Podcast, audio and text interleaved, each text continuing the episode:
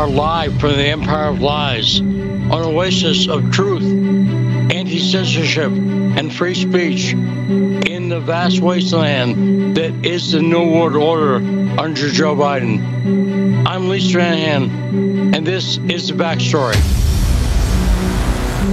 And of course, you're with us on Truth Tuesday. Our guest co host today is none other than the great Jason Goodman. Hey, Jason, are you there? I am here, Lee. Thank you very much. How you doing? I'm well. How are you? I'm doing great. I'm doing great. Actually, looking at an apartment in downtown Sioux Falls this afternoon after the show. Nice. So, Excellent. you know, what could be better? Wonderful. Yeah. Yeah. We'll talk about that maybe.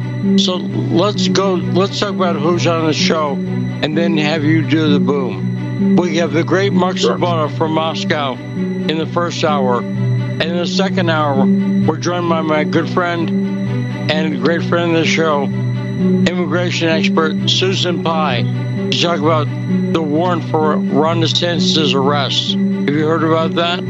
Absolutely. That's insanity. Yeah, and we'll talk about it. It's fun. But do Yeah. the boom. This is the backstory. Well done, Jason. So, uh, I thought one thing I'd, I'd talk about because I'm, I, like I say, for divorce reasons, I was planning to move to DC, but I'm moving instead to downtown Sioux Falls. Uh, I've been living. Uh, uh, I've been living in kind of outskirts. I won't say suburbia, but a sort of sh- area where stores are, and now I'm moving the heart of downtown Sioux Falls, and it is a downtown. You know, Yep. it's got a lot of the stuff you expect. But I want to talk about the idea of small cities because I think a lot of people are frightened of cities now for good reason. If Yeah. I said I was m- moving to New York or LA, a lot of people, in fact, one of my concerns about moving to DC is that I'm not quite healthy enough to walk around a city like DC. But I really like, and you've lived in New York your basically your whole life. So you're Yeah. a city person, right? Is that fair to say, Jason? Yeah, But but it is. you've lately soured on it because Well, I mean, crime it's gotten so else. dangerous now. Yeah, I mean, the problem is the governor will not allow the district attorney to enforce the law. So when the police arrest someone, they just get let out. And because the police are more likely to be prosecuted, they don't want to subject themselves to the liability. So they'd rather just stand around and do nothing at all and wait to receive their pensions. And so what's happening is this has been going on for the past two years, Lee, since the start of the pandemic. And the growing problem is that we're basically cultivating, you know, kids who are like 14 right now, we're cultivating the next generation of criminals who basically have grown up in a time where they can do whatever they want. There's no consequences. But but do the aspects that you like of the, city, I, like is one aspect. When I was in D.C., I'd never before lived in an apartment where I could walk downstairs, cross the block, and get a latte or whatever. Yeah, no, I do like don't that. The convenience of not needing a car is appealing to me. Right. And being able to walk at this new place, I'd be a couple blocks from this bar I like that serves good slices of pizza. And- Ah, there you go. I- right. And I, I got like three places for breakfast that are in Yeah. three or four blocks. Yeah, no, that's perfect.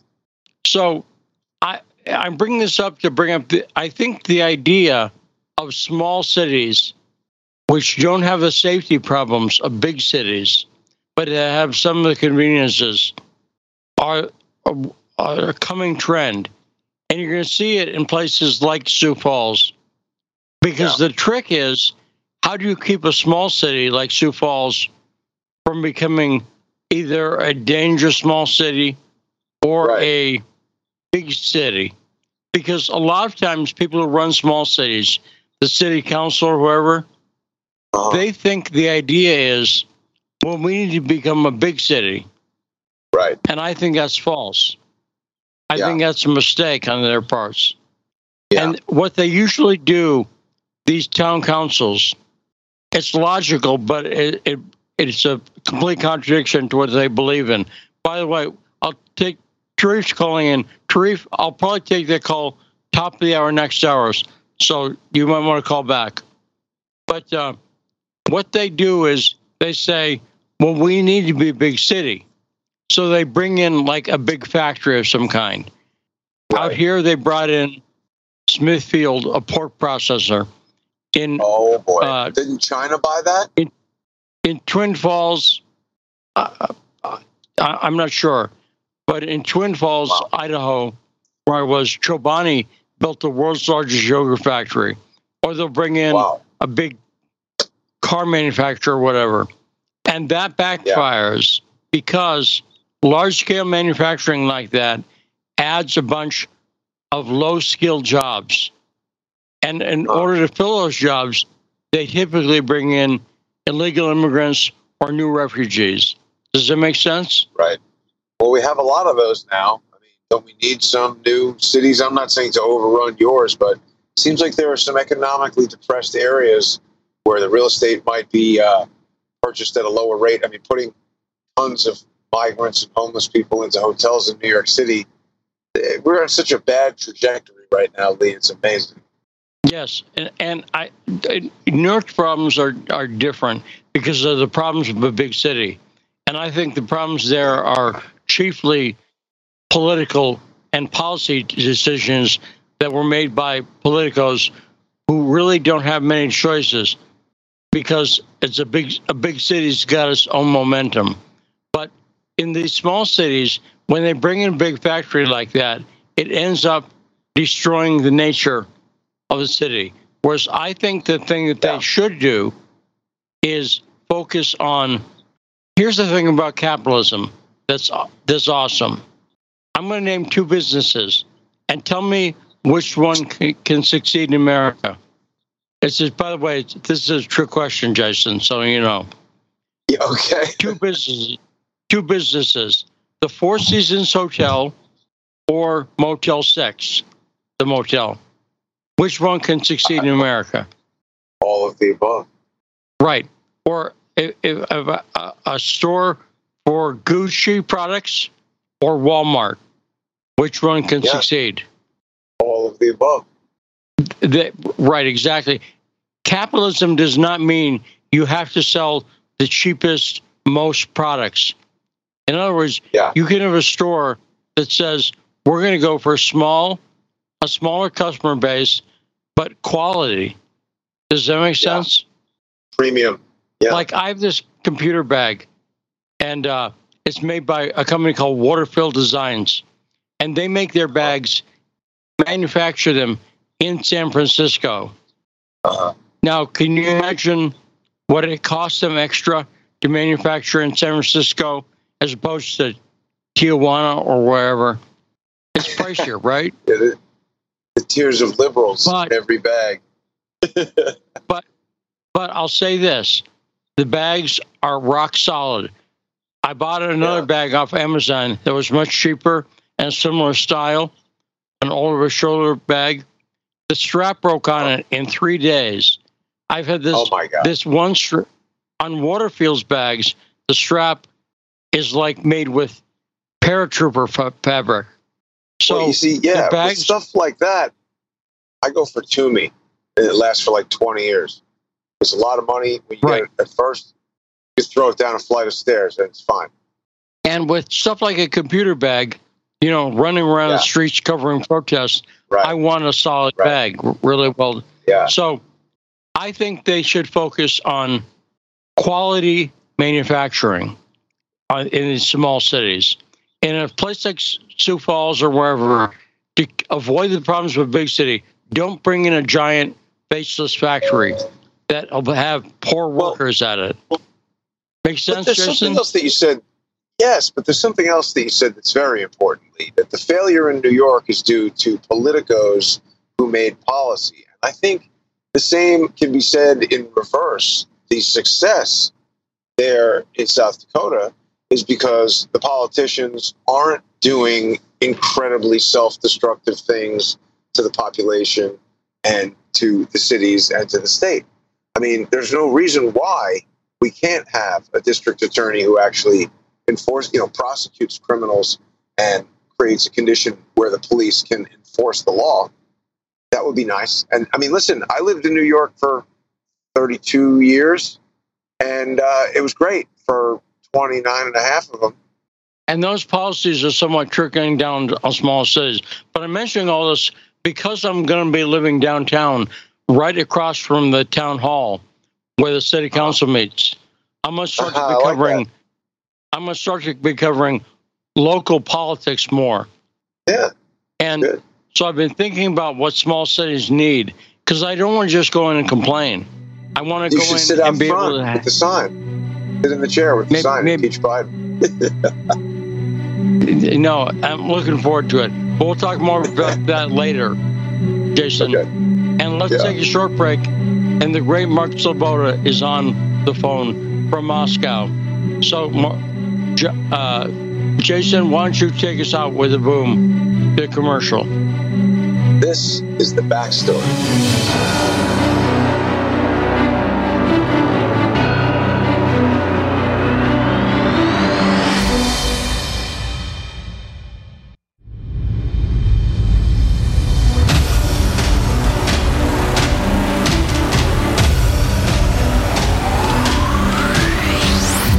We are back on the backstory, live from the Empire of Lies. And in the capital of the Empire of Lies, we're on the radio, 105.5 FM, AM 1390. There we Here go. we go. So Perfect. joining us now, straight out of Moscow, in Moscow, Russia, the great Mark Sleboda. Hey, Mark, how you doing? Hey, Mark. Lee, Jason, thanks for having me. It's always an honor and a pleasure to be on the backstory. Well, it's always great to have you on, Mark, and we appreciate your wisdom and your humor, and you're a fun guy. So let's talk about the not fun stuff first. Can you give us an update on the military situation between Russia and Ukraine? Sure. Okay. So, I mean, the last time we spoke, I uh, we we spoke uh, about in general about uh, the new strategy for the Russian counteroffensive, uh, cooked up by the Pentagon, openly admitted to on CNN that they war gamed and planned out the whole thing, is to use what was Russia's weakness, its relative. Uh, lack of manpower because it had self-limited its uh, intervention force in Ukraine to just 150,000 troops. So they're well armed, well trained, had lots of gear. There's still only 150,000 of them, whereas uh, the Kiev regime has mo- mobilized and forcibly conscripted the entire country and has like um, four, three to four to one odds. Right? They they say they have a million men. It's not as many. Uh, so uh, they decided to attack everywhere at once to overcome uh, their own disadvantage in terms of firepower and to use their advantage in terms of manpower. And Russia simply didn't have enough troops to uh, continue their offensive in the Donbass and uh, hold all the territory that they had taken being attacked at once. Um, and I spoke about the reasons why and why I disagreed with the Kremlin for you know limiting the forces this way and what the costs of it were. But they prioritized and gave up Kharkov. They withdrew from it. Kiev basically w- drove in as the Russians were pulling out, punched a lot of air. Uh, took a lot of casualties in the process from Russian aviation and long range artillery and declared victory. And suddenly, the Western papers are, are, are full of stories about Kiev winning and everything. The reality is, of course, that wherever Russians have uh, dug their heels in and said, We are going to keep this, like Kherson, their counteroffensive has failed utterly with catastrophic side. And where Russia has uh, imposed new uh, defensive lines on, on uh, you know the edges of the Kharkov territory across the Oskol River, for instance, that they decided, okay, this is where we're redrawing defensive lines they've held up. Uh, so Now- now, uh, thing right that- now there is basically probing, reconnaissance, and a return to positional battles along these new defensive lines, while the offensive in the Donbass against Bakhmut, uh, the encirclement of that city, continues, uh, you know, apace at, at its own, uh, you know, um, brutal uh, tactics of uh, you know using heavy artillery to soften up fortifications first.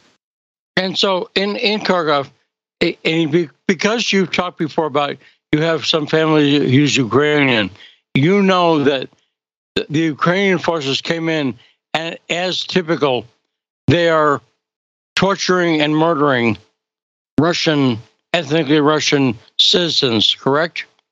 Well, I mean, again, in East Ukraine, it's really tough to say who is ethnic Russian and ethnic Ukrainian. A lot who's Russian speaking. It's but it's not. It's more about national identity, conception, and worldview.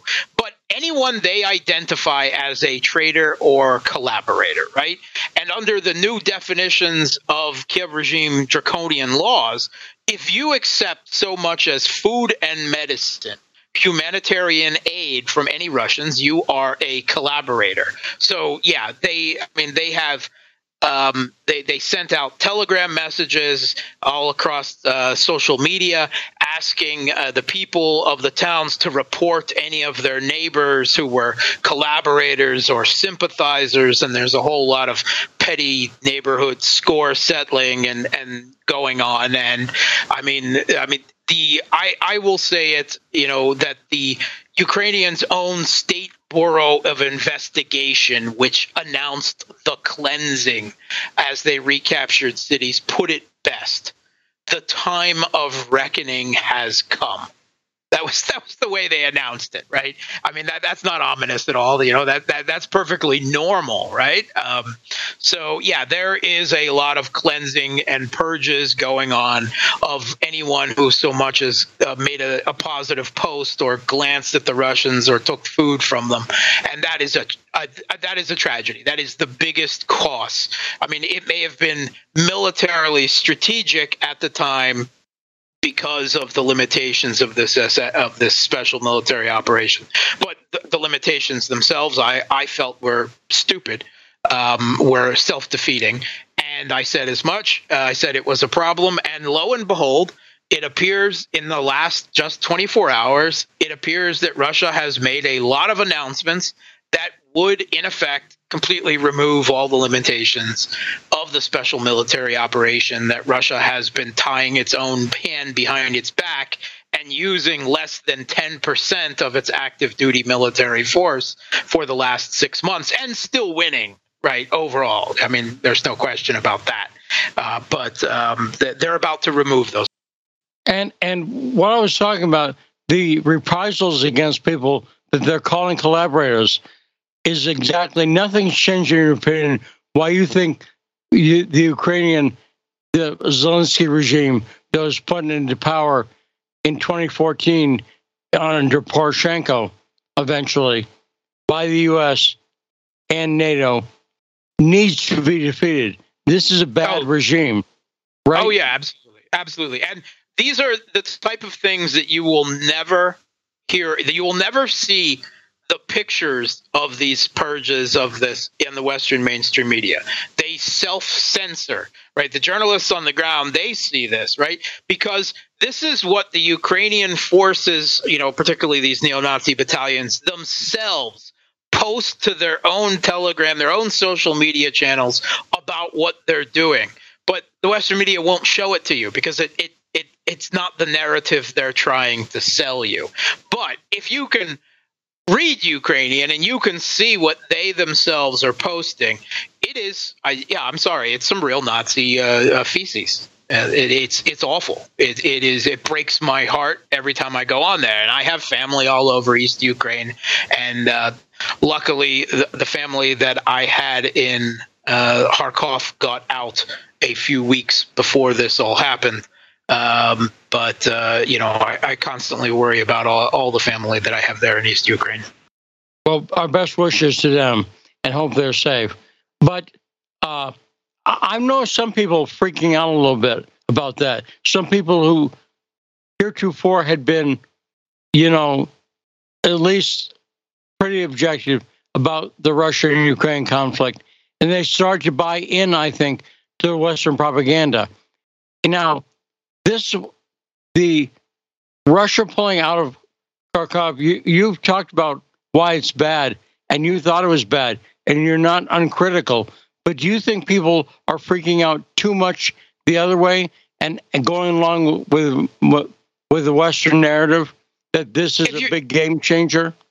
If you're Mark? talking about some voices in the alternative media and say general yes. sentiment on social media, yeah, there was a lot of unrealistic panic. Believe me, I felt emotion over this, right? I've got, you know, a real real uh, you know uh, change in the game there if you want to say it that way i have family there so i felt very bad about all this and i criticized you know the way that this is being conducted the way that they have to prioritize things not because they're losing but but simply because they're they're making a military intervention in a country of some, you know, 30, 35 million people.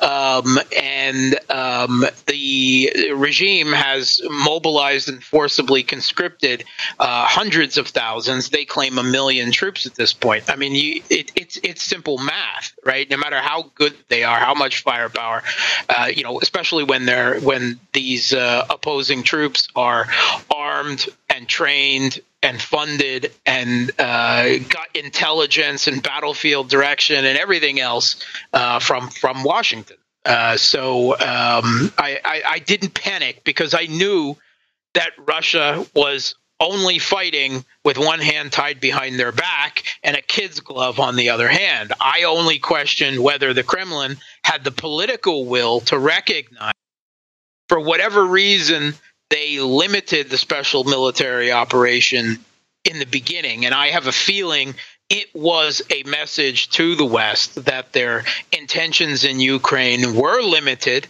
and that they were always prepared to go back to the uh, peace table on the terms they set out in the beginning, and that they were hoping to prevent a direct NATO military incursion of their own into West Ukraine, which is still on the table.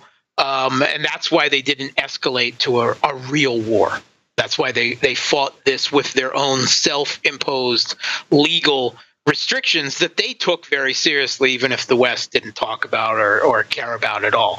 Now, though, with the announcement uh, coming out today that uh, all that the, the four regions, the uh, Donbass and the Lugansk national republics, which have already been recognized as independent by Russia, but which I always considered to be a stopgap measure, as well as Kherson and Zaporozhye, the two regions in the south where the counteroffensive of Kiev has been completely and, and brutally squashed with heavy casualties that are, are largely liberated from Kiev regime forces. All four of these regions of Ukraine, uh, or formerly regions of Ukraine, I should say, are going to have referendums. Uh, and the referendums are going to take place already this weekend. They're going to last for four days to make sure that everyone gets in uh, despite you know the, what what is still in you know uh, active military conditions, at least on the borders,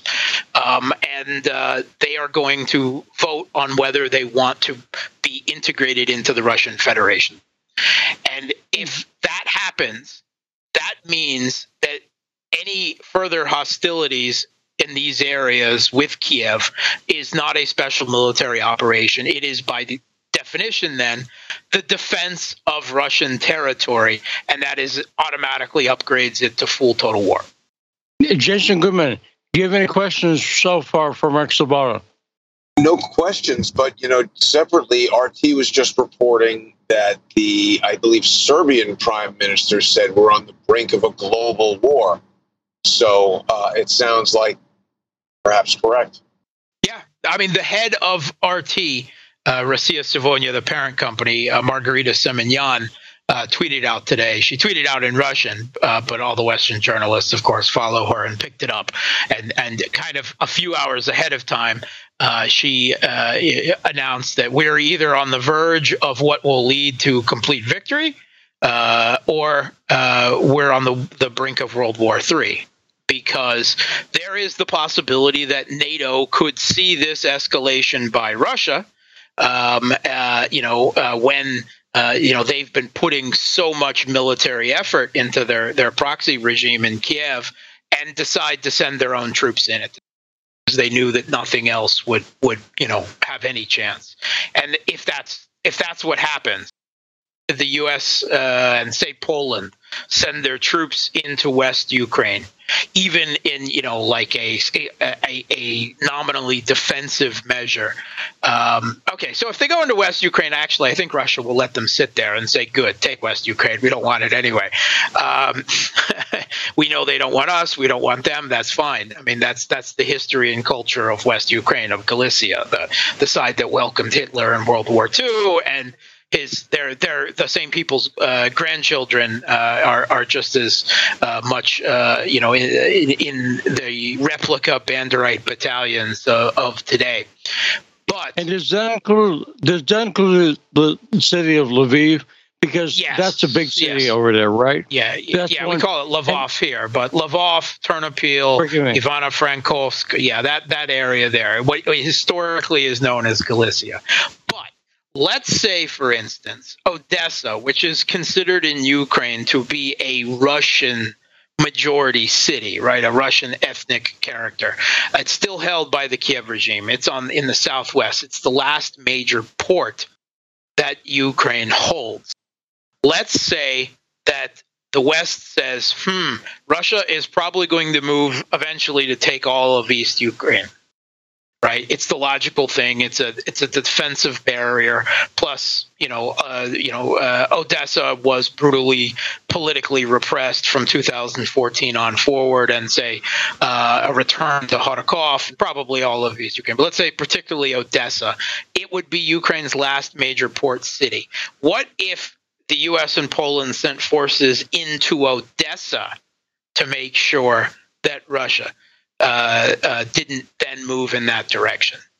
That would be the biggest potential flashpoint to an actual direct on NATO Russia military conflict. Like I said, West Ukraine, uh, if they moved in there, uh, Russia would probably say, eh, you know, you can have it, uh, and and and that would be it. It would be a frozen. It would be like in Syria, where the Russian uh, and the U.S. military, where the U.S. military still occupies uh, all of East Syria militarily, uh, with the oil fields and the wheat fields, and and Russia and the U.S. continually military deconflict, uh, con- conduct deconfliction, uh, something that's been going on for seven years now, and there hasn't been an outbreak of World War III there. That's fine. Odessa would be a very different story, though, because Russia would would see a NATO move into Odessa to try and protect one port city for what otherwise might end up as a rump Ukrainian. Uh, well, a, a, Ukrainian rump state that would be landlocked. Uh, that would be uh, uh something they might try to preserve, and that's why Odessa is, you know, say a year down the road, because we're not there yet. It, it, it would take a lot of time, a year, a year and a half, uh, something like that. But let's say then it escalates to that point where, with taking the kids' gloves off, Russian forces return uh, early next year um, uh, on uh, the offensive everywhere, retake, uh, finish up Donbass, freeing Donbass, uh, return to Kharkov, and then set their attention on the south. Uh, the southwest, you know, down to Odessa. It's really the south, but um, that that is a, a possibility possibility, and it's it's looking ahead. That's uh, you know, what I consider to be the biggest future flashpoint. But you think it will be a sort of a standoff? Yeah, with yeah, I think Western. Yeah, yeah. I think the the U.S. and Poland say might try to send troops in there. It's possible, right? It's not a guarantee. This is if they're, you know, ready to risk risk World War III with Russia, right? Like I said, if they if NATO if U.S. and Poland send troops into uh, Lvov or you know somewhere in, in West Ukraine and say we're here to defend, and Russia will be like, all right, you know, we'll we'll make a lot of noise, but we're not actually going to do anything about that because we don't want West Ukraine anyway. Um, you know that that is one thing, but Odessa is is is something that could could lead to a future, uh, you know, uh, it, it is an escalation flashpoint sometime in the future in this conflict. Something that, regardless, even if Russia totally uh, mobilizes or even partially mobilizes, they really don't need to do more than partially mobilize. One million active duty, two million reserves. You only need a fraction of that, right? But you do need more than 150,000. I, I think Russia hoped at the beginning, Putin said that he didn't want to occupy Ukraine. You know, I, I think he was perfectly serious at the time. But everything that has happened since the total economic existential economic war on Russia, the the uh, you know uh, the, the, so how much NATO has put in terms of military and training and and salaries and everything else, and they've just turned what started off this conflict as a uh, Kiev regime military with some NATO training that has been effectively destroyed. What Kiev is now operating with now is essentially a NATO created a second Ukrainian military, and um, it, it again its most formidable nature still because of the the relative lack of training. Some of them are conscripted, mismatch of NATO gear, no ability to maintain or repair it. You know, it what they really the advantage they have is manpower, and that's forced conscripts, and that's because Zelensky, the regime, is perfectly willing to throw large numbers of his own citizens out into art, artillery field charges across flat open steppe into heavy artillery and rockets for you know the sake of his regime, which is just awful. Well, let's let's talk about the nature of that manpower. Haven't a lot of the good fighters in the Ukrainian military already been lost? Yeah, a lot, a lot, of. I mean, I, I would say that uh, of what was the the best, the core. I mean, by Ukraine's own admissions, right in the pages of the Washington Post when they talk to actual Ukrainian commanders on the ground, right, of their better military forces. Their commanders are talking, they were talking already a month or two ago about 60 to 70% attrition. That's, you know, that's, that, it's it's just the end, right? It, it is no longer a an operable military unit at that point when you've suffered sixty to seventy percent attrition. Uh, you either have to go back from the drawing board or just be dismantled and put into other units. Uh, but you know that's that's that's death knell right there. And Russia still has its good military troops in, in a lot of cases, right? Yeah, I mean, again, they uh, had this thunder run tactic in the beginning where they did a risky maneuver and it paid off in the south because Kherson and Zaporozhye fell quickly without a fight. It didn't work as well, probably because of failures with Russian intelligence, uh, more so than the military around Kiev and Chernigov. They had to withdraw from there. They took uh, some higher casualties than they wanted in the beginning there. I don't think there's any question about that. But once they settled back into their phase two after about five weeks of the conflict to their, their primary focus in the Donbass, then they adapted this, this uh, fires heavy strategy of the Ru- Russian battalion tactical group, where they, they confronted these heavy fortifications in this urban agglomerated area that the regime had built up over eight years, right? Multiple lines of defense, layers, steel, concrete fun, uh, uh, fortifications, trenches, everything, uh, a modern Maginot line. Um, some Western military analysts actually called it the most heavily fortified area on the planet more so than the DMZ in Korea.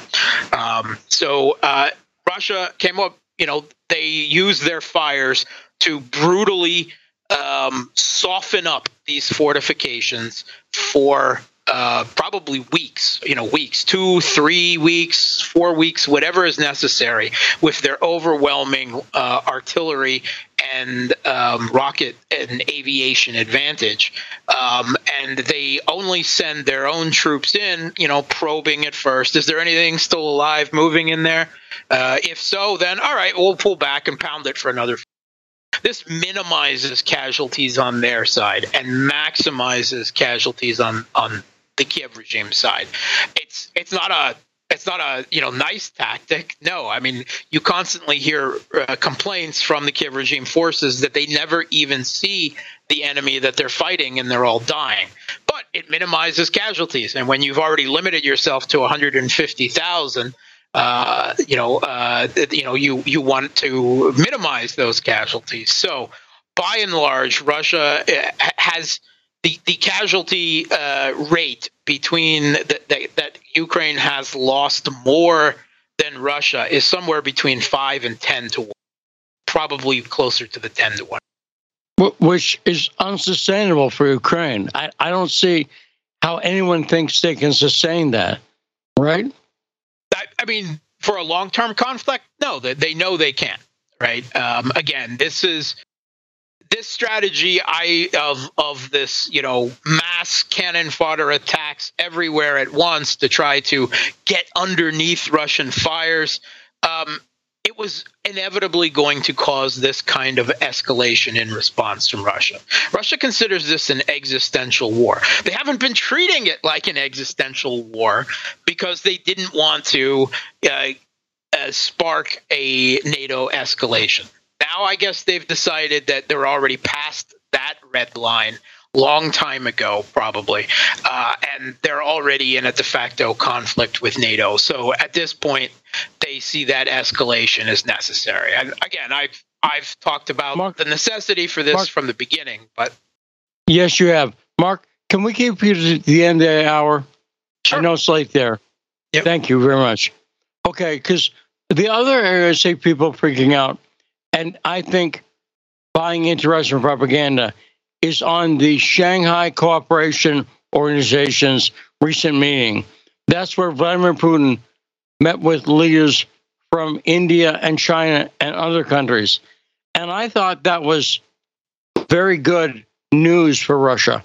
And but the Western media is making out to be China and India are urging Putin to end the war. I didn't interpret what happened at the SCO as going that way. Did you view that as because what it means for the world, I think, long term economically, is a, a different financial system with the biggest countries in the world China, India, and Russia. I think signaling very clearly to the SCO that there's an unbreakable bond I think that's what Modi said an unbreakable bond between these countries. Did you see any signs of disaster there, Mark? Yeah. Okay. So, I mean, uh, this is what the, the continual type of wishful thinking you see out of Washington, out of the think tanks, out of the the the blob commentariat, because the opposite is is really too big for them to think about.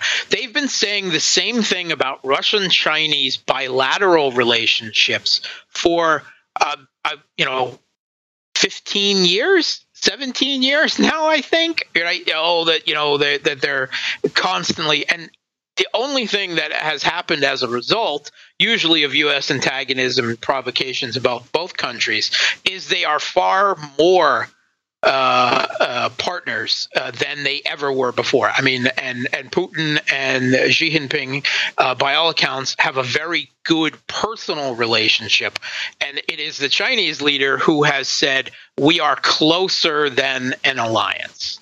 Right. So I, will I'll let that stand there.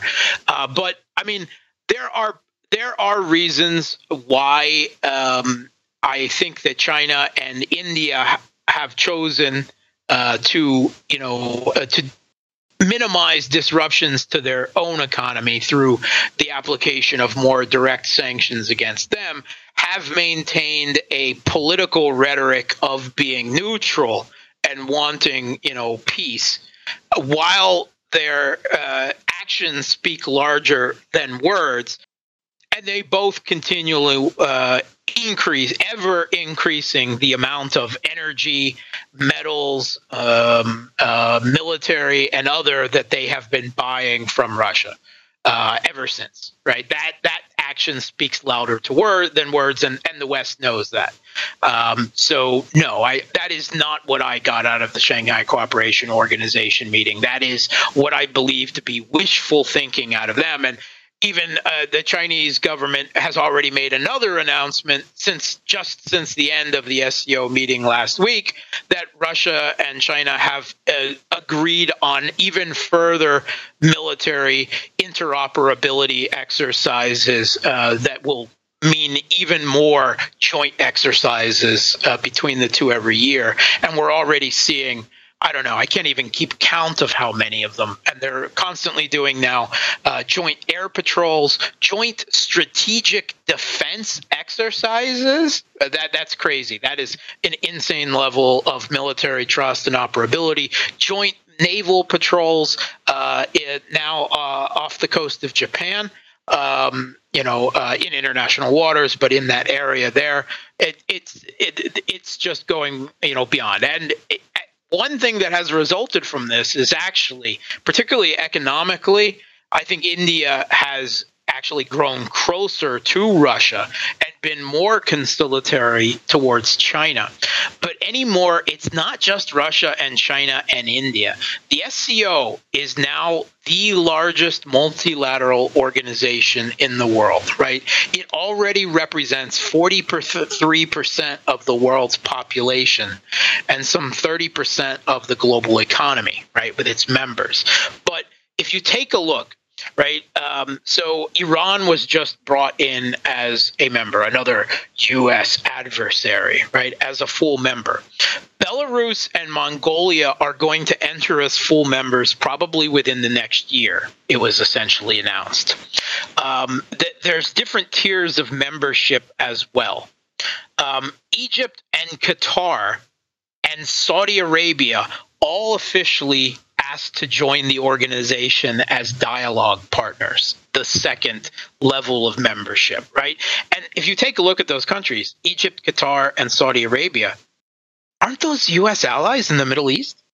Right? Uh, I mean, yes, so, exactly right. Yes. Saudi Arabia tens yes. of hundreds of billions of dollars of arms. Uh, Egypt is given tens of billions of dollars of arms. And Qatar hosts the largest U.S. military uh, base in the Middle East. I mean, it's uh, huge, right? That's a CENTCOM. Um, and um, Bahrain, Kuwait, the UAE, Myanmar, and Maldives all announced that they're beginning that path to establish um, dialogue partners. That's like the entirety of the Middle East, right? I mean, a, a large portion of it. Now, let, let me ask you one thing that I think is, I'll call it moderate criticism by China and India. And even I think that is saying too much. But at worst, I call it moderate criticism. Would you agree with that, or is that too much even? I, I would call it political rhetoric. Okay. So, even geopolitical rhetoric. I, I, I have think, not seen anything that I would take seriously. I think it points out why this SCO is different fundamentally than Western organizations like the EU and NATO, which make a point of keeping all its members on the same page, forcing them to take the same rhetoric. This is not a group of countries that are trying to force their rhetoric on other countries. Russia's not threatening China. Hey, we won't deal with you if you criticize us. Does that make sense, Mark? It's a fundamentally oh, yeah. diff- different kind of group than the West is used to dealing with. Yeah, um, and I, and actually, I, I, I, want I want I've got a, a little quote here to to um, specifically highlight that difference that you're talking about, and this just came out of the SCO meeting in um, uh, uh, Samarkand. Um, the Speaking of the SCO, the Shanghai Cooperation Organization, Putin said the organization includes countries with different cultural and civilizational traditions, foreign policy yes. guidelines, and models of national development. So they're all very, very different. Like Russia China, Iran. I mean, just like look, take a look at those big India, Pakistan, all those big countries there. Completely different cultures, civilizations, right? Foreign policies, types of government. However, building work on the principles of equality and mutual benefit, respect for each other's sovereignty and differences, and refusal to interfere in internal affairs of each other made it possible to turn this organization into an effective mechanism for multilateral cooperation. Well, it's more than that, right? It is the framework for what a real multipolar world right in opposition to the the west the US led western global hegemony the unipolar world. That's exactly what they're talking about where it is not seen that we have to impose our political systems our values on each other. We can respect each other's sovereignty and our difference. That's what makes it different. Because a couple of those countries you mentioned Iran and Iraq and Pakistan and India they don't like each other. Yeah, right? Iraq's not in there. Iraq's not in there yet, to be fair. But yeah, definitely okay. uh, Iran. Yeah, Pakistan and India and uh, China and India, right? Um, uh, definitely have their differences, right? I mean, uh, serious differences. But actually, uh, they I think have both seen that a way to settle those differences is within the framework of the SCO, where you have this uh, joint idea that um, you know we're stronger not fighting each other, um, and even more than stronger because it's not even so much about stronger; it's about more prosperous. Uh, uh, Does this sense, Jason? That it's a fundamentally different approach to international affairs by this gr- whole group of countries and it's something America pays a lot of lip service to democracy and freedom and all of that, but it's lip service. They're actually letting countries be free and be sovereign. Does that make sense, Jason? Oh yeah, I mean, what, what well, the country? You know, they're not talking about invading them and imposing right. their system of government on them as a result. Well, and at the top of the call, Lee, you asked Mark if he felt that, you know, if he agreed with the mainstream media that there was a disaster at the SCO. And uh, I mean, the answer is yes, but the disaster is for the United States and the hegemony of the petrodollar. Because, I mean, when you talk about, you know, we may not have uh, Iraq in there yet, but, you know, Saudi and Iran talking about entering into something like this. And how about the whole OPEC Plus and what that's going to do to the oil price? Erdogan. Erdogan says that his primary goal now is to join the SCO as a full member. A member of NATO. Erdogan, the, the, the, the president of Turkey. Wow. Yeah, Turkey, unbelievable. Yeah, no, wow. I'm not trying That's... to give you a job you, you don't have, but if you're advising Viktor Orban from Hungary, would you would you suggest? Can you see Orban eventually joining the SCO? Can you see it as a possibility? Not really. I mean, there is, um, unfortunately, there is such a thing as geographical realities, right? And however much he might feel more politically predisposed to that idea as a uh, foreign policy realist, right? Which I think, and a pragmatist, which I think Viktor Orban is. I can disagree with him a lot on on his domestic issues and so forth, uh, but you know, uh, I, you know, uh, as a foreign policy, he often makes a lot more sense than a lot of the other EU does. But he is surrounded by EU countries and his country is dependent on EU trade. So until we see something like the EU collapse or something like that, uh, or you know Russia right up against Hungary's border and the collapse of the EU, then you know maybe maybe, but that's that's a lot of what ifs for a future. So uh, you know well, I, it's like kind of like Serbia. Serbia is trapped, surrounded by the EU. Right? They don't. They don't have a lot of choices. They're a landlocked country, uh, and Hungary is in, in, many cases in, in the same in the same boat. So no, realistically, I don't see that anytime in the near future. However much he might prefer to be in different uh, geopolitical circumstances. But you you said if the EU broke apart, broke apart, and I'm seeing the EU bursting at the seams right now. I'm not. But, I don't know what's going to happen, but I'm seeing a lot of trouble with people. Yeah, Mark? that's a possibility. That's a possibility too. Five years in the future, who knows? See, the other thing Orban did is he pissed off Soros, and Soros is actually running a show on a lot of these moves. To, to be fair, though, it's actually it's not it's actually not really hard to piss off Soros. I mean, Maybe yeah, Orban but, but pissed him off more than most, but yeah. threw him out of the country. You know, and he's Hungarian. Yeah, there's very few. So, well, he didn't really live in Hungary anywhere. To do it. He's a U.S. creature. I mean, Viktor Orban may have roots, ethnic roots in Hungary, but he's entirely an American creature. So now I want to talk about something stupid I've seen Trump say a number of times. Can you explain?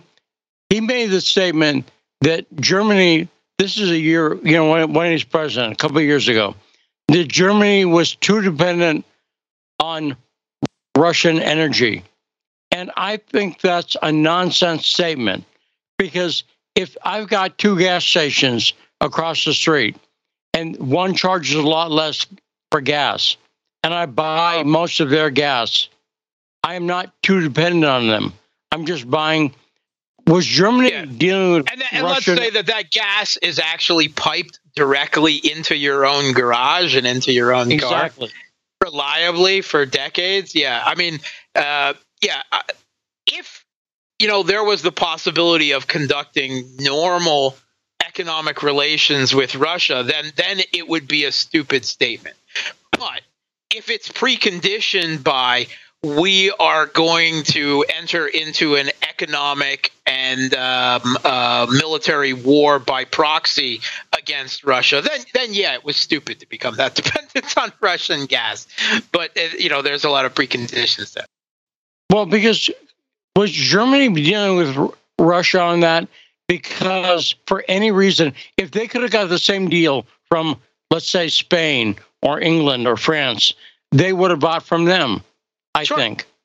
Absolutely. I mean, and I mean, they do have other sources of energy. It's just how much they got from Russia that they couldn't get anywhere else. And let's face it, it's not just Germany, it's most of Europe, by and told. And what they are only now, I mean, this was really a, a lot of presidential, of government advisors, right? Both, you know, economically and geopolitically. They had a really poor understanding not only of Russia's economy, but of the global economy and their own economies, of how dependent the EU's prosperity for the last several decades has been on relatively cheap, reliable supplies of Russian energy and other commodities.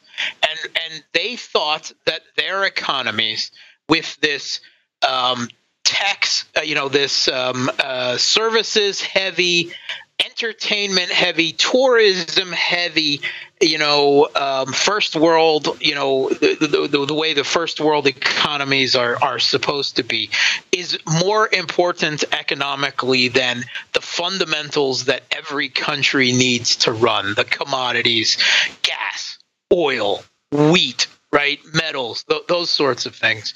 And, and it became kind of a battle of capital control versus commodities. And I hate to tell you, but commodities is winning hands down. We see what type of economic resources that you really are necessary at the bottom line that you can't do without, right? Russia can do without IKEA and Apple and and and um, uh, whatever uh, Nike Sports or or McDonald's, right? But Europe can't do without energy. And IKEA's come back, right? Yeah, actually, IKEA came crawling back. You're right. right. That's what I've heard. I, mean, I, I, I, haven't actually been to see if they've opened up yet, but they, I think there were uh, in, announced intentions to come crawling back. Yep. In case there was a fear that you could not get cheap bookcases and lingonberries. Mark is okay, Jason. I, I, I actually, I, I would consider IKEA being gone, improving the quality of the Russian, uh, the furniture of the Russian population as a whole across the board. So I, I consider that like losing McDonald's and Coca Cola. Actually, McDonald's. Here's a, a funny story. Um, actually, a lot of these big companies. We got to stop you one sec because we're almost out of time. It's almost midnight there in Moscow, and we have a heartbreak at the end of the hour. So, Mark Sleboda, great appearance as usual. We're good. We're glad you can get the meatballs from IKEA, and the meatballs kind of taste the same as the bookcases. So probably check same out. material. Mark Sleboda, great appearance as usual. Take Be care, safe. Have a good night, Mark. That's Mark Sleboda. And when we take a break, we'll talk about what we talked about with Mark here on The Backstory.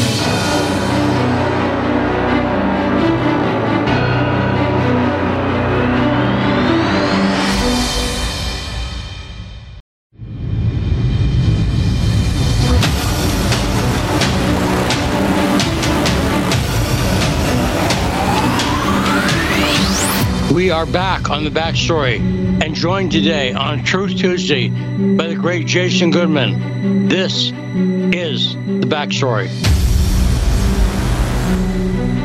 Fantastic appearance by Mark Sleboda, as usual. Did you enjoy that, Jason? Yeah, it's always good to get his analysis. You know, being there in Russia, he understands these things much better than most people. And uh, also, he's just individually a very smart guy. Yeah. And and Tarif's on the line, so I want to get to that. But let's say who's coming up this hour is the great immigration expert Susan Pai will be our guest. And Jason, take us out of the segment by saying the name of the show. This is the backstory. Okay, Tarif, 202 521 1320. Thanks for calling back, Tarif. What's on your mind? Okay. First, I'd like to say free Julian Assange. Uh, some some things I, have, I have to say. Um, okay, Putin going to be speaking tomorrow, nine nine to ten Moscow time, which is going to be one o'clock Central time, our time, and two o'clock Eastern time, a.m. in the morning.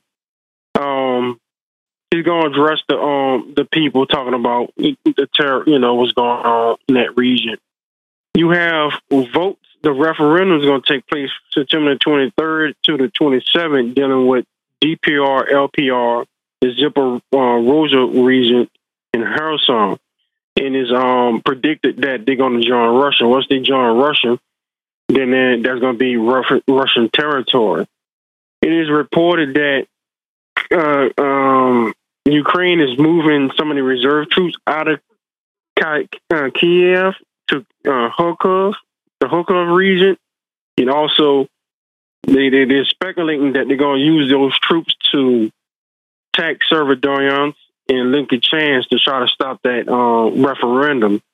But it seems like it might not happen because it's like a last dis, dis effort, effort from for um, Ukraine to try to. Um, what are you saying? What are you saying might not happen?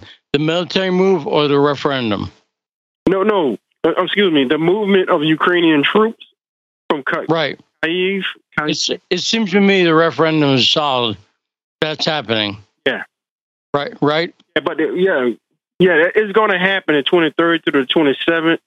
When you have the four regions in um southern Ukraine that's going to join Russia, and once that happens, then you know we're going to see you might have an uptake in um, military action. So that's what's going on in that part of that world. And also, um, I like to mention that um, some years ago when I was working at the VA, when I was going through, I was going through as a you know, well before I blew the whistle, they had some people from DC came down there to do an inspection on the whole facility at Mike E. DeBakey. I remember them, you know, just looking at me crazy as if somebody told them something about me, you know.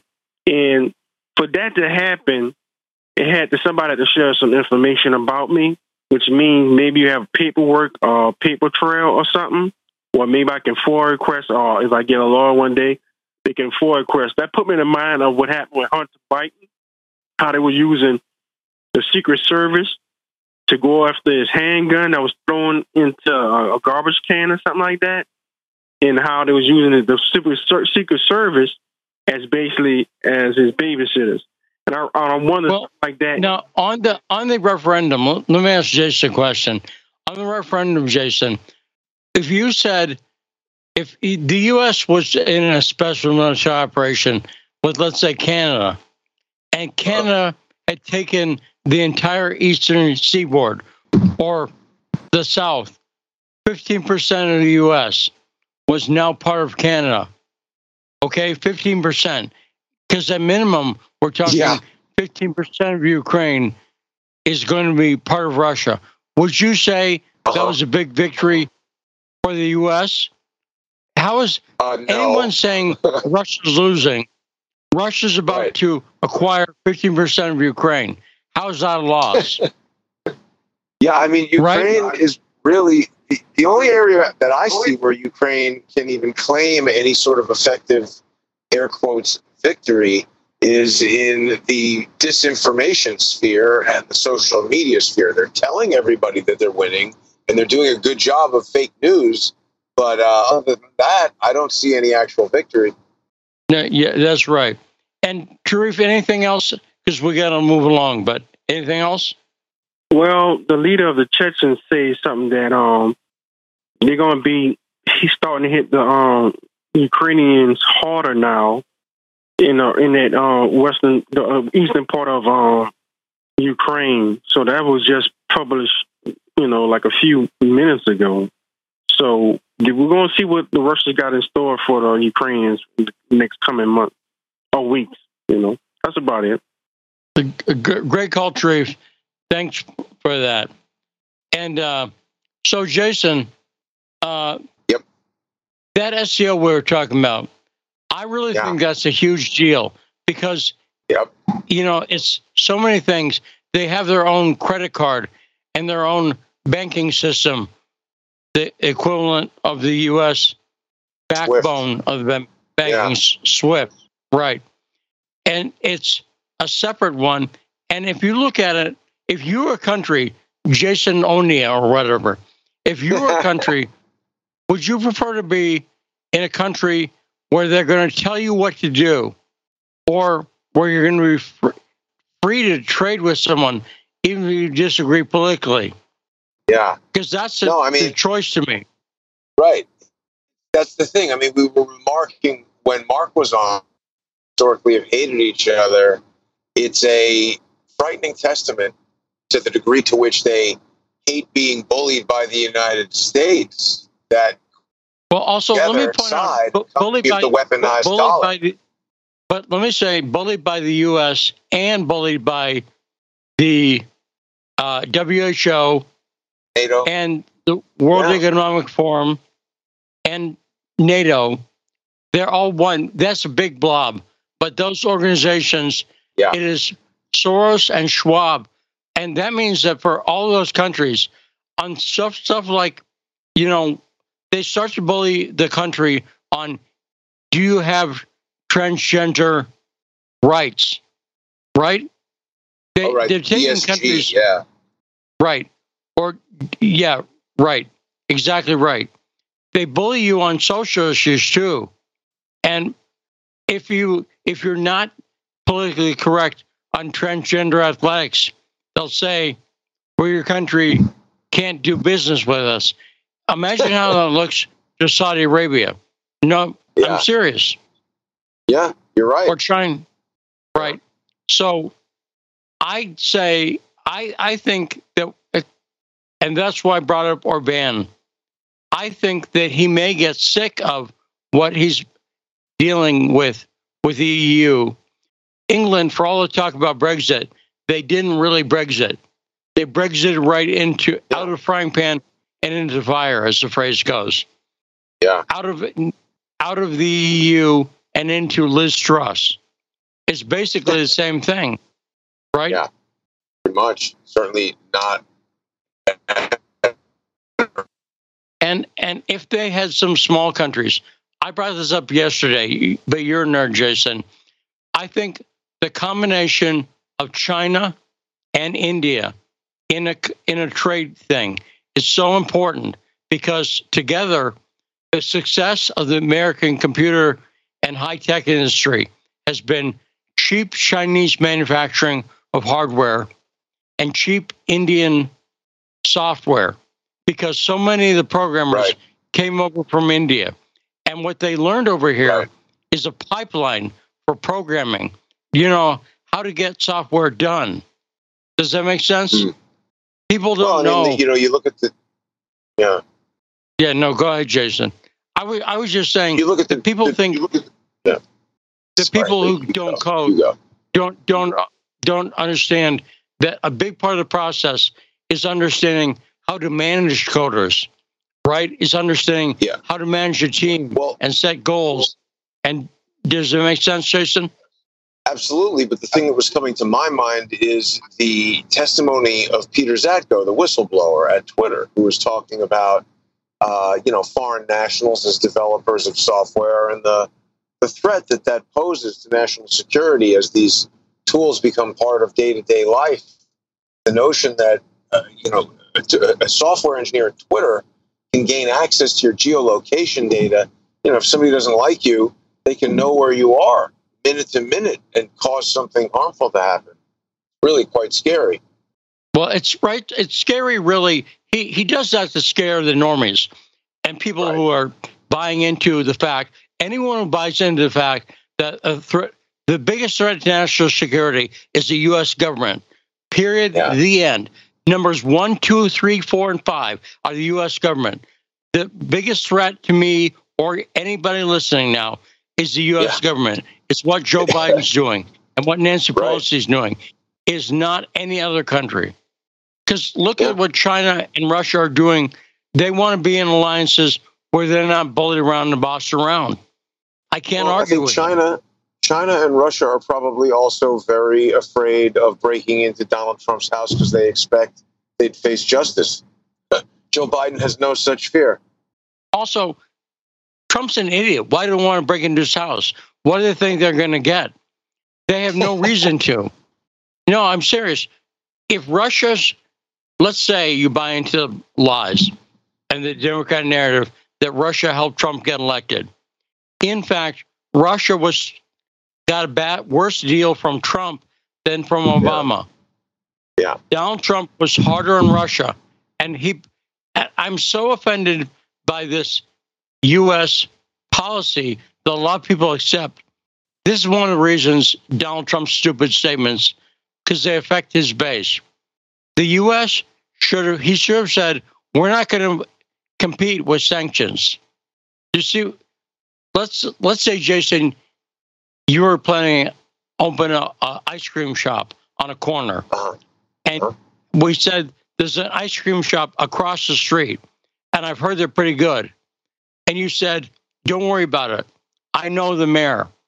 The mayor is going to send health inspectors over there, and Oh, we're man. going to right, and we're going to tax the ice cream shop, and their best ingredients we're going to put sanctions on, and we're going to Oh, compete that way.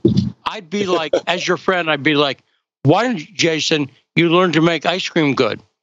Yeah, yeah. Compete that, I would never. by com- I would never do such things. But this is what That's See, what they do. Yeah. Trump- Right.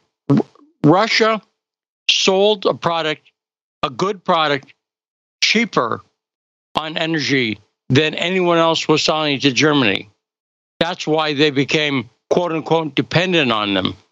And so the problem is there's no problem with being, you know, I'm dependent on all kinds of things. And if, if you said to me, well, the, that landlord you got, well, what if he decides to put poison in your water?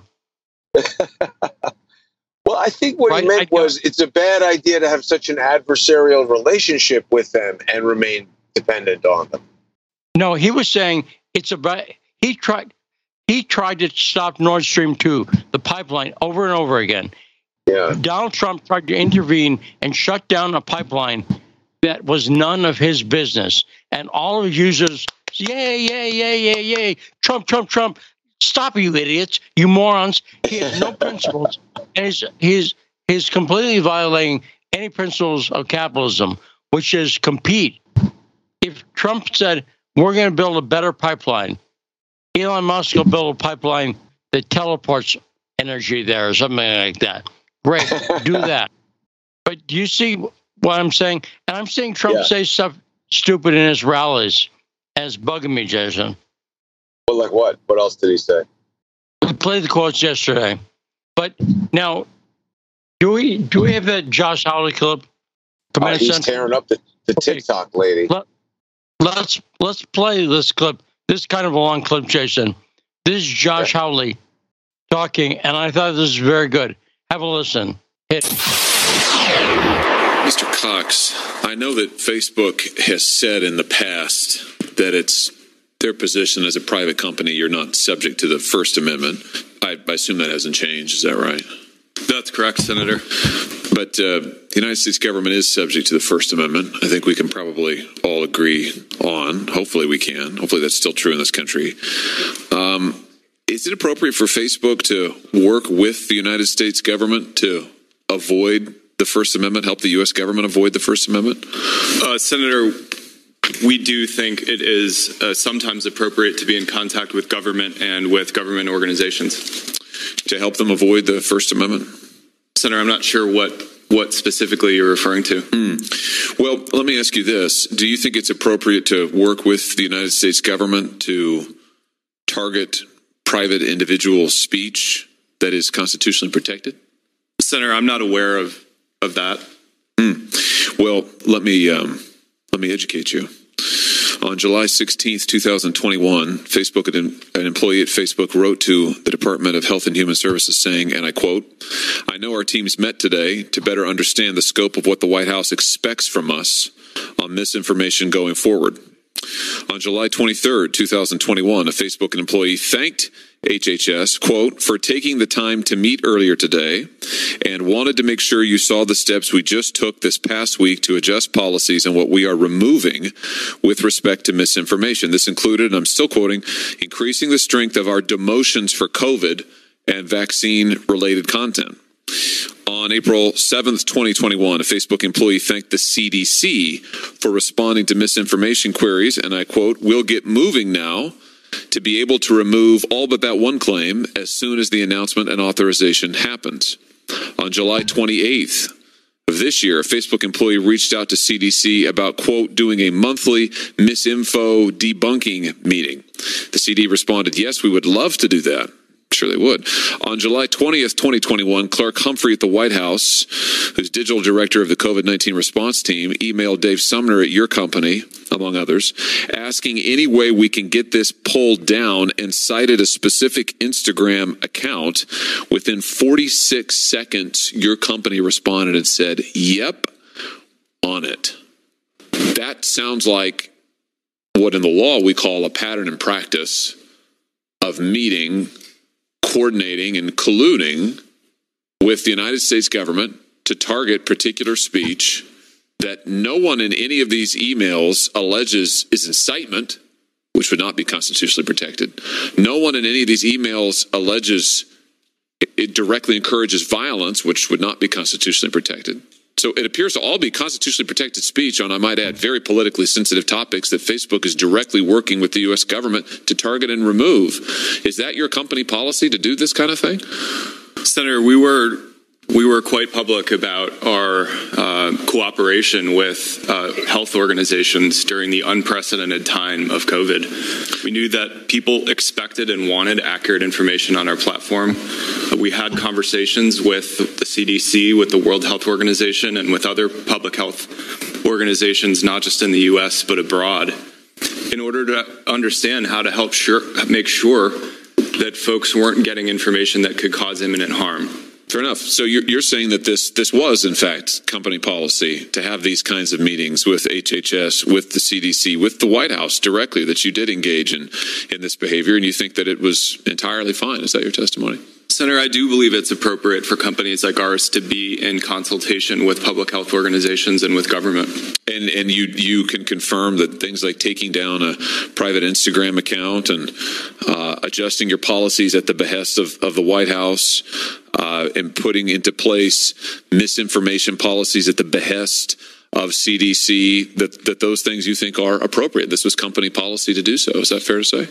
Senator, I'm not familiar with the Instagram account specifically that you're referencing, but we do know that people expected and hoped from the platforms that we would help them get accurate information about COVID during the unprecedented time, especially at the beginning. Well, isn't there a difference between you as a platform putting forward information and censoring your users at the behest of the White House, the administration more broadly, and the CDC? Isn't there a distinction there? We specifically uh, wanted to work with public health experts to understand the relationship between information and behavior.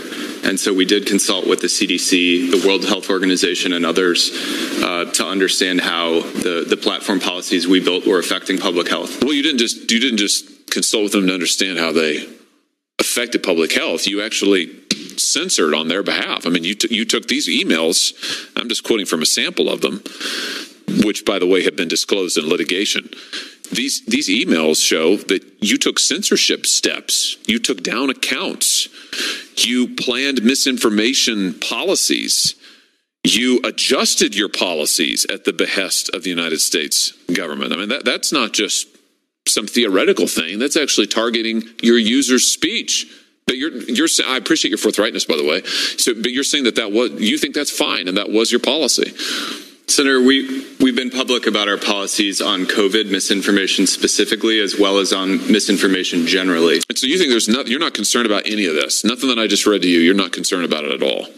Respectfully, Senator, I think the balance of how to protect free expression as well as public safety is a difficult issue, but it's one we're committed to working with outside experts and publishing our work. Well, um, I appreciate you being so forthright. As I said, this is actually from litigation between the state of Missouri and the state of Louisiana and the federal government. I, I anticipate that your remarks under oath today are going to be very interesting and helpful to that litigation. I'll just say this: my view is is that the United States government is bound by the First Amendment they cannot encourage or coerce or incite or collude with a private party to get around the First Amendment. But you've just said to me today that that's basically what they did, that you coordinated with them repeatedly over a pattern of months and years to adjust and target your speech policies for protected speech at the behest of the United States government. I have to tell you, I've got a big problem with that. And I now, Jason, do you have a big yeah. problem with that?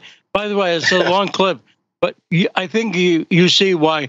First off, I know you might not be used to news shows playing a long clip unedited, but I want you yeah. to hear Josh Hawley, a demonized Republican, a right wing extremist.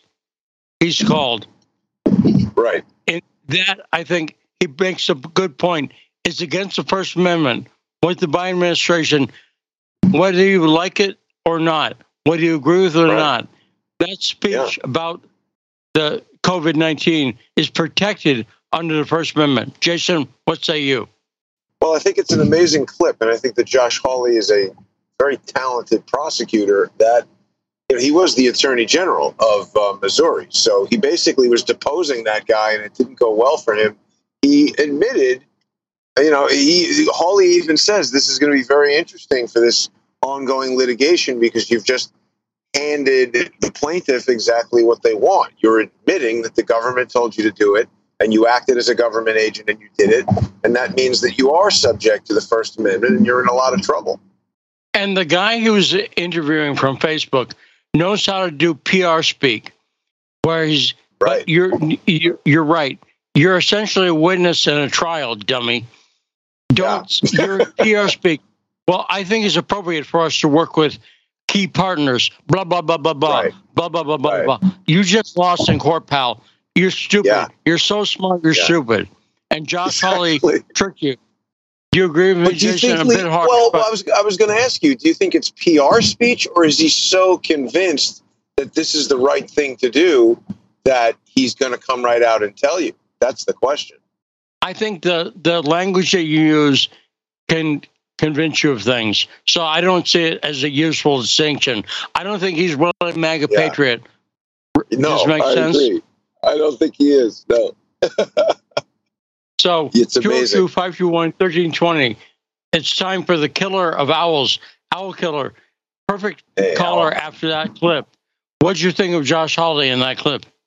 So, did you hear? I'm, I'm going to get to it, but did you hear uh, Lara uh, Logan on um, the War Room with Steve Bannon talking about how she had a source at the top of the United Nations that, that was saying how they were going to bring 100 uh, million um, illegal immigrants into the United States of America and how it's all the deal's already been it's already it's already concrete. They're already acting as if the United States and Mexico and Canada are a regional government the deal's already been set, right? And she went into these private public partnerships. That is what you're hearing with Facebook. It's the private public partnership. You, we're just yes. in on the, we're just not in on the hey, this is the way the Great Reset and the New World Order is moving forward. We've already set these parameters. We've already set this behavior up. This is what is. And Josh Hawley still thinks that the First Amendment exists, but because he, he, still thinks he lives in the United States of America. You, you know, you live in the facade of it, but.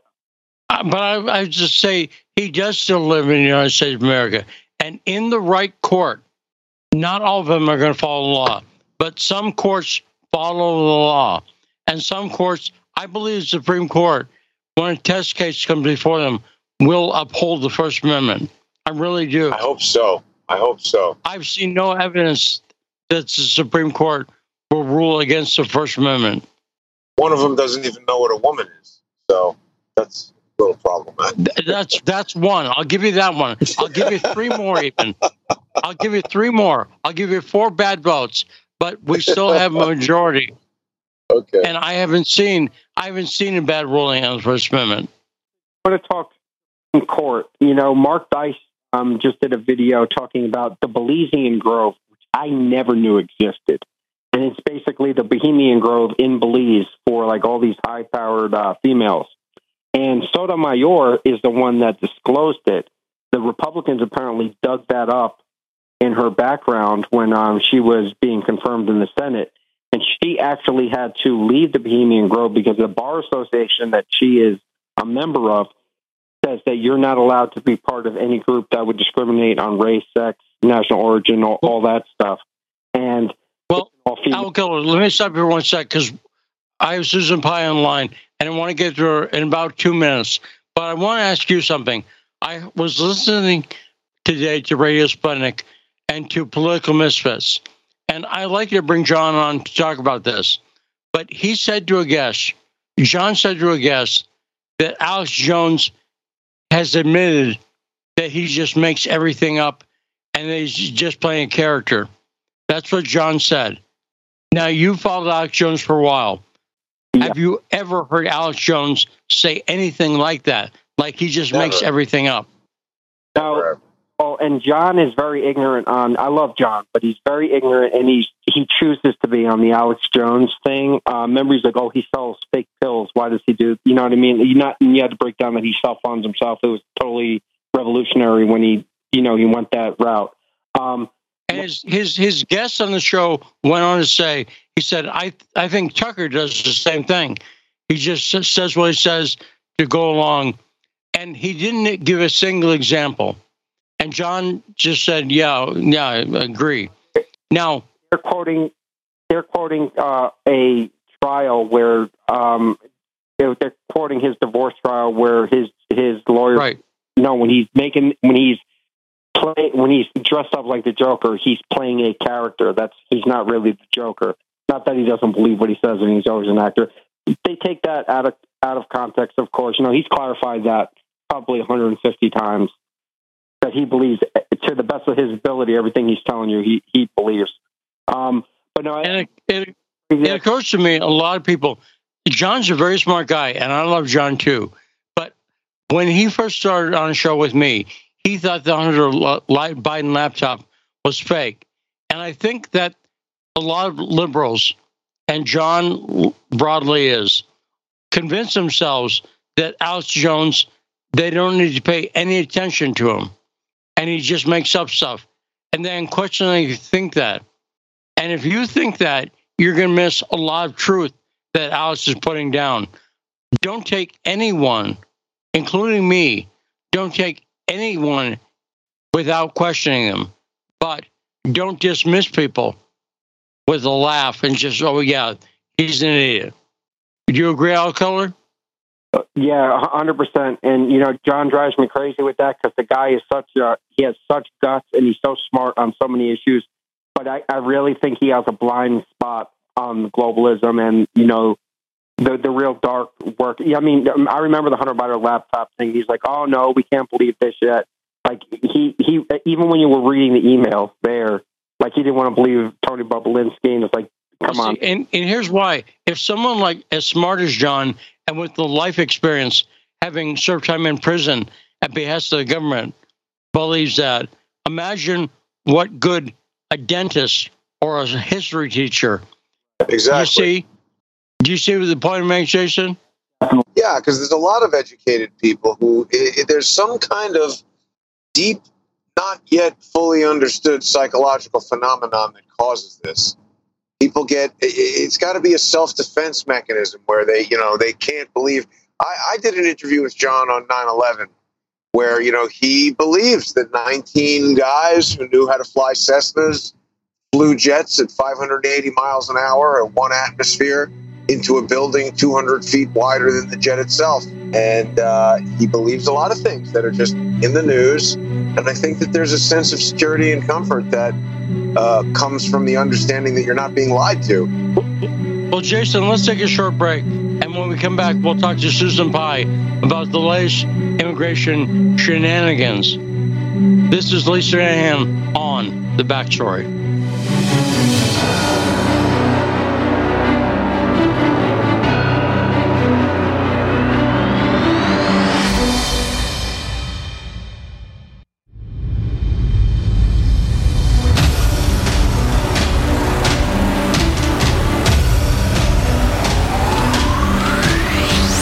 We're back on the backstory and on 105.5 FM, AM 1390 in Washington, D.C.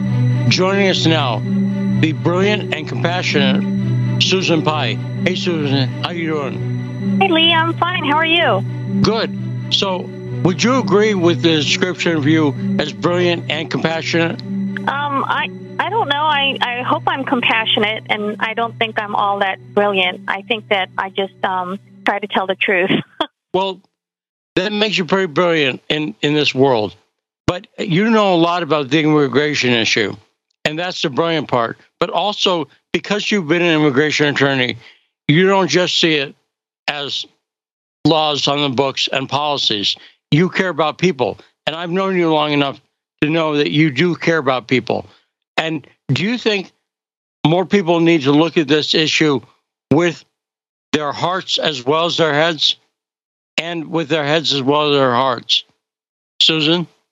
well, yeah, I I think so because you know if you're Christian, um, that's what our religion dictates we do. So I, I definitely think that that's missing from the equation. But if you subtract religion out of it, then I think it's just up to each individual, you know, how compassionate they want to be to welcoming the stranger and whatnot.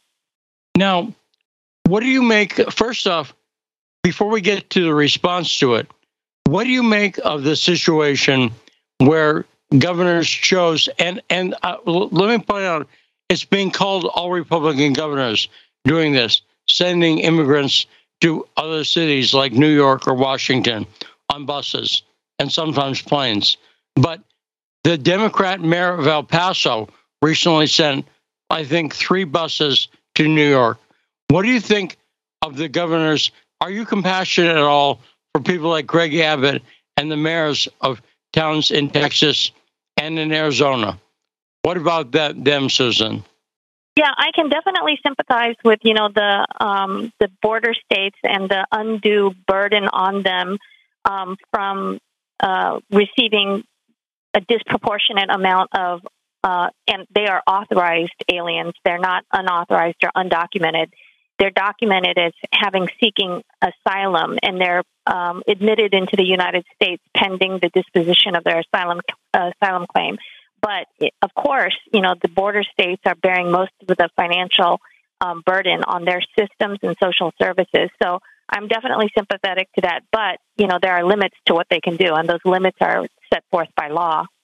And you, you think they may have gone over those limits? Uh, Governor DeSantis is is in a, a problematic situation now. He has not only um, actually misallocated state funds in order to transport aliens from Texas into Florida when those state funds are supposed to be to transport unauthorized aliens out of Florida. So I think that's a big problem for him. But there's also allegations of fraud, kidnapping, and violation of international laws as well in what he did. And I, I can get into the details of those if you like. Sure, get into them. Yeah. Well, the fraud and kidnapping, you know, if he if he lured the aliens to take this flight to Martha's Vineyard, which is a location that probably none of them were familiar with before they were um, set upon by, you know, the person who acted as a liaison. Uh, they were promised a better life. They were promised jobs that, that were not there. They were promised cash assistance, and that applies to refugees, not asylees. Um, and now, let me ask. Let me ask you. Let me stop you for one sec. Do you know that for a fact? Have they stipulated that? Has DeSantis said what they said, or is that the accusation being made against them by law enforcement? Well, a, a lot of the aliens, if not all of them, had were in possession of pamphlets that were in English and okay. and those pamphlets set forth made a, a bunch of promises that did not apply to them, and actually even gave them bad legal advice. Right. So, so that's what I'm asking. In law, of course, they're like pieces of paper, and there's pieces of paper here, right? Written proof. Well, but who who supplied the pamphlets? Did that come from the governor's office? Was there a third party contractor operating the flights? There's still a lot of unanswered questions. I I wonder if, in a general sense, though, what you think. Uh, it, it, obviously, each case, as you point out, if DeSantis is taking people from Texas to Florida, send something else, that's that's a little bit weird. But you know, we've got Abbott sending tons of migrants to New York City. What about Biden having uh, flown migrants to Westchester Airport? I mean, what what's going on that we are just injecting two or three million people all over the country without even checking or going through? I mean, the reason we have immigration well, attorneys. It, it, it would seem to me, Jason and Susan, correct me if I'm wrong, that the pamphlets are the thing that make the difference. If there is written material from the Biden administration saying we're going to take you to Westchester and you can get jobs and live free in Yonkers or whatever in White Plains, that's one thing. But it seems to me that, that there's a pamphlet making promises. That's where DeSantis could be, in fact, in trouble. I think. Oh, if if he made that pamphlet, we just don't know, do we? I mean, a migrant has well, a pamphlet. Where did that come from? You you don't have an alternate. You don't have an alternate theory. The logical thing is, where did they get the pamphlets from? I, who, wh- where are you suggesting? Who, who told from? us they had a pamphlet? Yeah, I don't know. It's the first time I've heard of a pamphlet. I'll bet. I'll bet someone found them on the aliens. But Susan, am I wrong? Right. Yeah, they were found on at least thirty of the aliens, and they were. Um, it, it was a Venezuelan migrant who was paid by a woman named Perla, I think, and Perla was is supposedly, you know, she's the key to say to link the pamphlets back to DeSantis, obviously. But irrespective of that, what's what's more I think what's more problematic for DeSantis is that there's a law that was passed that allocated that $12 million to transport aliens out of Florida. That's called SB 1808, and your your listeners can go to uh, Florida Policy Institute and just look at SB 1808 to see the contents of that law. That law says that that 12 million dollars is to transport unauthorized aliens out of Florida. So the first problem is is that he used that money to transport aliens, not unauthorized but documented aliens, into Florida. So that's the first problem. The second problem is that he then uh, transported authorized aliens, not unauthorized aliens, out of Florida to you know to wherever. So that's misappropriation of state funds, and I think that's where he faces the biggest problem. And isn't it because I sorry, think I'm I'm in favor of the trolling, but if I was a governor of a state, I would get a smart attorney to come in and go, don't do this. Don't give them, does that make sense? Don't give them pamphlets or don't make any promises. There was a way I think DeSantis could have done this if he thought it through a little more that complied with the law. does that make sense, Susan? Is Susan there? But Jason, okay, I am not hearing Susan. But Jason, do you see my point? Yeah. He could have thought this well, through. Absolutely. I think that uh, just from a practical standpoint, historically speaking, when somebody's acting in their role as the governor, unless he like you know runs somebody over with a car or does something like completely ridiculous like that, they're just going to say that he's got immunity because he was you know behaving in, in the context of his role as the governor, and even if he did break the law, they're not going to do anything to him. It's all good good for MSNBC News and stuff like that. Except, is Susan there? Do we have Susan back? I hear her very quietly. It's almost like oh, something's okay. changed on her headset or something. Yeah. So, Susan, we can't hear you. But I think the problem is it's like January 6th. If anyone went into January 6th thinking that Republicans won't be treated the same as Democrats, Right. if, if they said, well, after all, Black Lives Matter did this, tough. That's Black Yeah. Lives Matter. Yeah. Right. Don't think you're going to be treated the same. DeSantis should have said, they're going to try to get me. Yeah, you're right. You're right. And they will. I don't think he cares. And if he and if he gets in some trouble for this, I don't think he's going to go to prison or anything. no but way. He didn't no way. think it. And what I think Republicans need to start showing is that they're a Republican who realizes they think things through and realize the trouble they'll, they'll get in. Does that make Well, sense, Jason? Yeah, I mean, listen, anytime we start getting down to the details like this, I want to see these pamphlets. I want to see who said they were on 30 migrants. I want to run down some of these details. Sure, it's plausible that they could have had pam- pamphlets, but we know how the mainstream news operates. They use un, you know, sourced, uh, anonymous tips and uh, all kinds of made up nonsense. So I'm not sure that I There's necessarily believe that. There's a claim, a, a piece Right. of paper says certain things, so they can be sought out.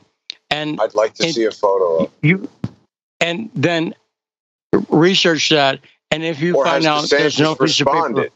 If the governor's office says yes, this is a legitimate thing that we printed up and handed out, versus we have no idea where that came from, somebody handed it to the migrants. We don't know who's doing what. we've got susan back is there any doubt in your mind or have you seen the, the pamphlets susan I've seen the pamphlets, and I mean, there's really not any doubt in my mind that. And one thing to note is that, in his defense, that he had all of the alien signed waivers, but you know, you can't can't agree to waive an unlawful act. yes right so uh so what what consequences do you think desantis is not going to face arrest obviously but he could get in some trouble what trouble could he get in reasonably susan Um, well, you know, Ron DeSantis is a lawyer, so you know he could face a bar complaint, obviously, for giving bad legal advice. Uh, one of the things that they said that aliens do is change their address, the USCIS, and USCIS is not the agency for asylees; it's ICE or immigration court. So you know that's kind of tantamount to like bad legal advice on the fraud and kidnapping, or you know, luring people under false pretenses. Um, I mean, if it's if it's a criminal offense, it's a criminal offense. So I don't see why the governor would be treated any differently than anybody else that's committing a criminal offense. course of his regular duties as a governor, and we've seen a lot of politicians, a lot of criminal activity, and not face. Forget about prosecution; they haven't even faced this level of scrutiny. Now s- but Hillary Clinton for Susan, destroying in- material after she subpoenaed. I want to ask you a general question because you've been an attorney for how long? Um, since 1992, or since 1998, sorry, 1998. Yeah, so about going on 25 years, right? right. Now, in your opinion, and I'm asking a general question that there's no way you can know a specific answer to, but in general, if you have the facts and the law on your case, in other words, you're right about the law and you're right about the facts, I'd say there's still about, in any court, a 10% possibility you'll lose just because you get the wrong judge or whatever. 10% noise in the system. Do you think that's about right? It's not zero and it's not 100%, but there's some small percentage of the fact, no matter how good your case is, that you'll lose or how bad your case is that you win. Do you agree? No, my perspective is if there's that's all there is is the facts and the law, and everything else, you know, should be should be addressed separately. If you have a bad judge, then you should pursue the you know action against the bad judge. If you have a bad jury, then you pursue the action against the bad jury. So, in my mind, as an attorney, you know, that's all we have is the facts and the law. And when we deviate from that, that's when we get into trouble. No, right, but but I'm saying if you go into a a trial and you think, well, I've got the facts and the law on my side, I'll win. You're right. That Doesn't you have always an happen. appeal process. You have an appeal process, but I'm saying there's a small percentage that it's not sufficient to where you can guarantee it. And I I think you're right. You pursue it legally. You appeal or something like that, right? Right. but people need to be realistic. That is not the case. That is no chance you'll lose, but it's not the case you're doomed because I think the courts are actually pretty good. What do you think of the courts in general, Susan? That mistakes can be made at any phase of court proceedings, and mistakes are often made. That's why we have successes in things like the Innocence Project or, you know, um, DNA um, reversals of death penalty cases. But I think ultimately our justice system is one of the best in the world, and I've traveled all over the world and worked all over the world, and I can guarantee you that we have one of the best systems of justice in the world, and I really wholeheartedly believe in it.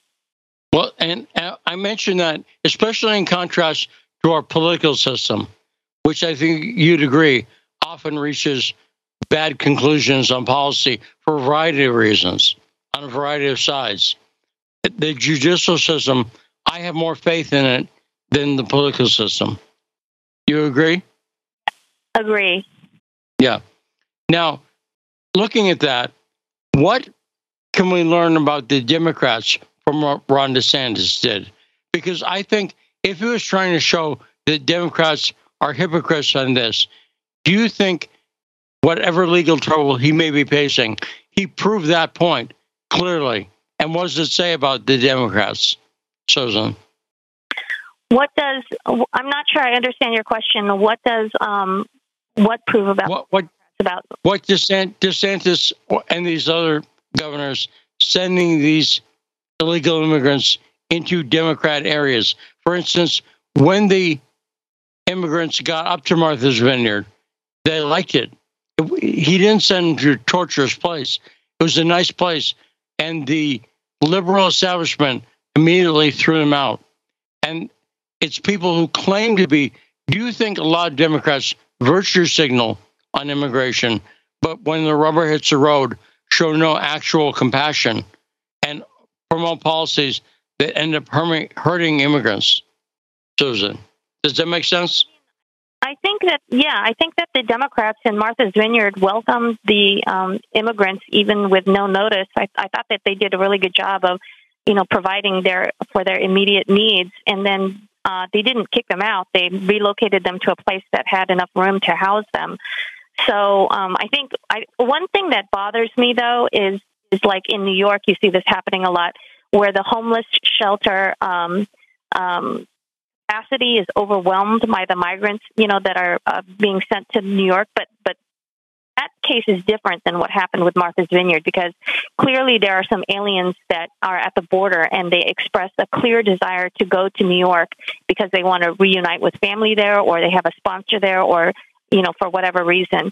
But um, you know when you see that um, migrants are being treated better than U.S. citizen homeless uh, population then you know that there's kind of a disconnect there, and that bothers me. And Oh, do you I think? agree. And we recently had word that two million aliens reached the southern border this year, a record. And do you think the system is too overwhelmed for any authorities to deal with it, Susan? Yeah, this is utterly, unbelievably, profoundly broken, and what's wrong is that people are saying that these are illegal aliens who are coming into the United States. That's not true. By virtue of our own laws and our own signatures on international treaties, um, aliens have the right to present at the border and present an asylum claim. And if they pass the credible fear interview, they will be legally admitted to the United States wait out the disposition of their asylum case in immigration court. Okay, but what is happening now is that number one, they're letting asylees in without a court date, so they're just in limbo, you know, forever, or they're letting them in with a court date. But their court case will take an average of five years to disposition. But in, in reality, I often see people who are waiting for their asylum case to be dispositioned for well over five years, sometimes even as much as 10 years later. Now, if somebody's been here in the United States for five, six, seven, eight, nine, ten years, and they've established a family here, they have children here, they've been, they've stayed here, they've not left the country for 10 years, even if they lose their asylum claim, they are not going to easily um, depart the United States when they lose their asylum claim.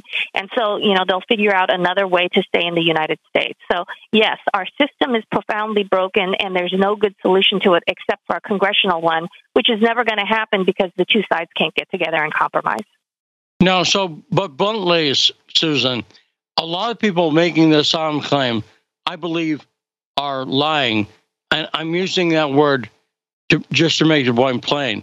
They're presenting, and there's no, is there any penalty for lying and saying you're cl- trying to claim asylum?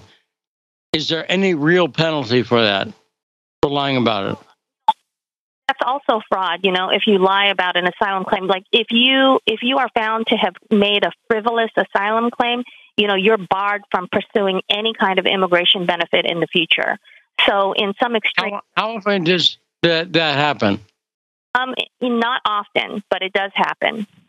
And do you think there's more because i i you know i've seen evidence that the number of people making those claims shot up dramatically when people figured out it was a way to get into the country. Does that make sense? So yeah, you can go. Any of your listeners can go to um, Syracuse University's Immigration Track System (TRAC), and you can see the numbers there in black and white of you know how many immigration cases are ultimately approved and how many are ultimately denied. And this is the other problem in the immigration system is that those numbers vary widely by jurisdiction and by judge. So one judge may have a 90% approval rate, and another judge may have a 10% approval rate. Yeah. And uh, you know, I would I use the word lying, but only because I wanted to be blunt on that. But I would say it's taking advantage of a loophole. If I'm going to be, you know, full, fully fair and a little mild on it, do you think a fair number of these people are taking advantage of a loophole or trying to? Yeah, I, I definitely do because the standard that's applied at the border when you make an asylum claim is just credible fear. So you could think of that as like a maybe a 50, a 51% um, burden of proof versus when you ultimately get to immigration court, and let's say that that's like a 95% burden of proof. Um, the other problem is that a lot of lawyers will encourage their clients to file asylum claims because they know that they're going to be in the country for five, six, seven, eight years and, you know, in that time, they're hoping that they find another way to become legal other than asylum. Now, have Democrats gotten any more realistic about the immigration problems that we're facing? I see our press secretary, forgive me, our press secretary do press conferences, and she's saying our border problem is fixed. That's insane to me. Are Democrats getting any more realistic on the problem, Susan? Anybody who's up for reelection is not going to be truthful about, you know, how profoundly broken the immigration system is. And I think it's just too big of an issue and it's too unwieldy of a subject with so many different, you know, um, facets of it that need to be carefully examined in order to begin to, you know, address the issues that it's just it's just not compatible with a politician's desire to become reelected. So I, I don't think it's just a Democrat problem. I think it's it's on both sides, um, and that unfortunately our system of politics does not lend itself well to fix big problems like this. And Jason, any last comments for Susan Pai? Comments real quickly. Uh, Jason? No, I appreciate your insights on the show. Yeah. Hear me? Susan, are you currently writing any place or anything like that? Um, I'm I, write a little bit nowadays, but I think a lot of people can look at the historical context of where we are now in on my website at strongvisa.com. Okay, great, great appearance, Susan Pai, and great conversation. And always, we try not to present this in a way that's a unrealistic, but b that ignores the reality of the fact we're dealing with human beings here. So, great appearance by Susan Pai, and also great appearance early in the show by Mark Sleboda. And Jason, great job as usual being co-host. Did you have fun? I did. Were you hearing me there? Was there a problem with the microphone? Yeah, you're a little, a little weak, but we'll talk about the technical stuff later. And we'll talk more about talk small cities this weekend on our Patreon show, High Dive, with Jason Goodman and Lee Stranahan on Patreon. Until next time, this is a backstory.